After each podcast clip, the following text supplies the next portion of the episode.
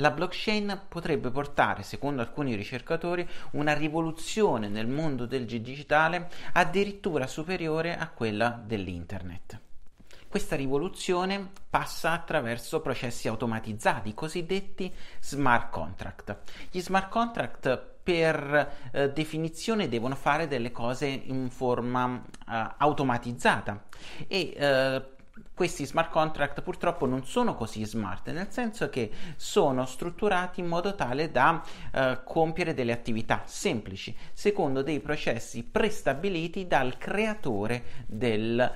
dello smart contract. Il problema si pone nel caso in cui si perda il controllo dello smart contract. Che cosa avviene se la blockchain, lo smart contract nella blockchain fa quello che doveva fare, ma lo fa in modo illegale? Questo non è uno scenario del futuro, è uno scenario che si è prospettato per esempio con i sistemi DAO, i sistemi di organizzazione automatizzata eh, che prevedono una gestione in forma eh, del tutto automatizzata senza intervento umano di una organizzazione. Cosa avviene se l'attività definita nello smart contract che è alla base del DAO non compie attività legali?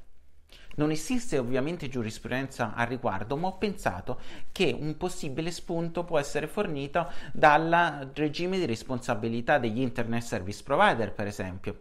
In questo contesto abbiamo la normativa ad hoc per il, l'e-commerce, la normativa di implementazione della direttiva e-commerce, che prevede una esenzione di responsabilità per gli hosting provider per coloro che ospitano contenuti di terzi, a meno che gli stessi non vengano a conoscenza di un'attività illecita e a questo si affianca una esenzione ed un obbligo di monitoraggio rispetto a uh, attività che vengono compiute dagli utenti sulla uh, piattaforma o- ostata uh, dal hosting provider.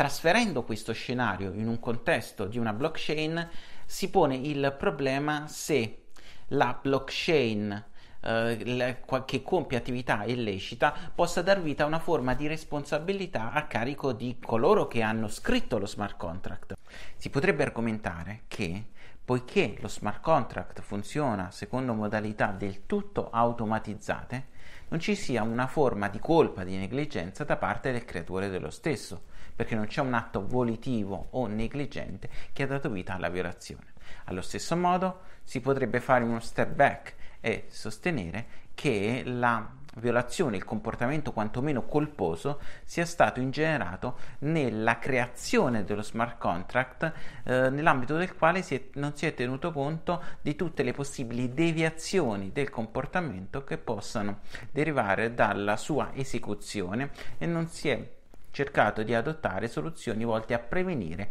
tali comportamenti scorretti. Il problema in un contesto della blockchain è che, a differenza di quello che avviene nel settore dell'e-commerce, in cui c'è una normativa ad hoc, con riferimento alla blockchain non c'è una normativa di riferimento. A ciò si aggiunga che la ubiquità dell'internet è ulteriormente amplificata in un contesto di una uh, blockchain. La cosa diventa ancora più interessante in una blockchain chiusa, quindi non eh, eh, aperta a chiunque voglia eh, aderire a, a, alla stessa, ma sotto il controllo del eh, creatore dello smart contract e, de, e della blockchain. In questo contesto la particolarità è che il cosiddetto takedown, che se vogliamo prendere un una terminologia che è tipica del mondo dell'internet, in una blockchain chiusa potrebbe avvenire, in una blockchain aperta come la Bitcoin non potrebbe avvenire. Si potrebbe eh, quindi pensare se in una blockchain aperta si debbano adottare delle precauzioni ulteriori per consentire una forma di controllo ex post eh, da parte del eh, soggetto che va a creare lo smart contract al fine di evitare una perdita totale di controllo del suo funzionamento.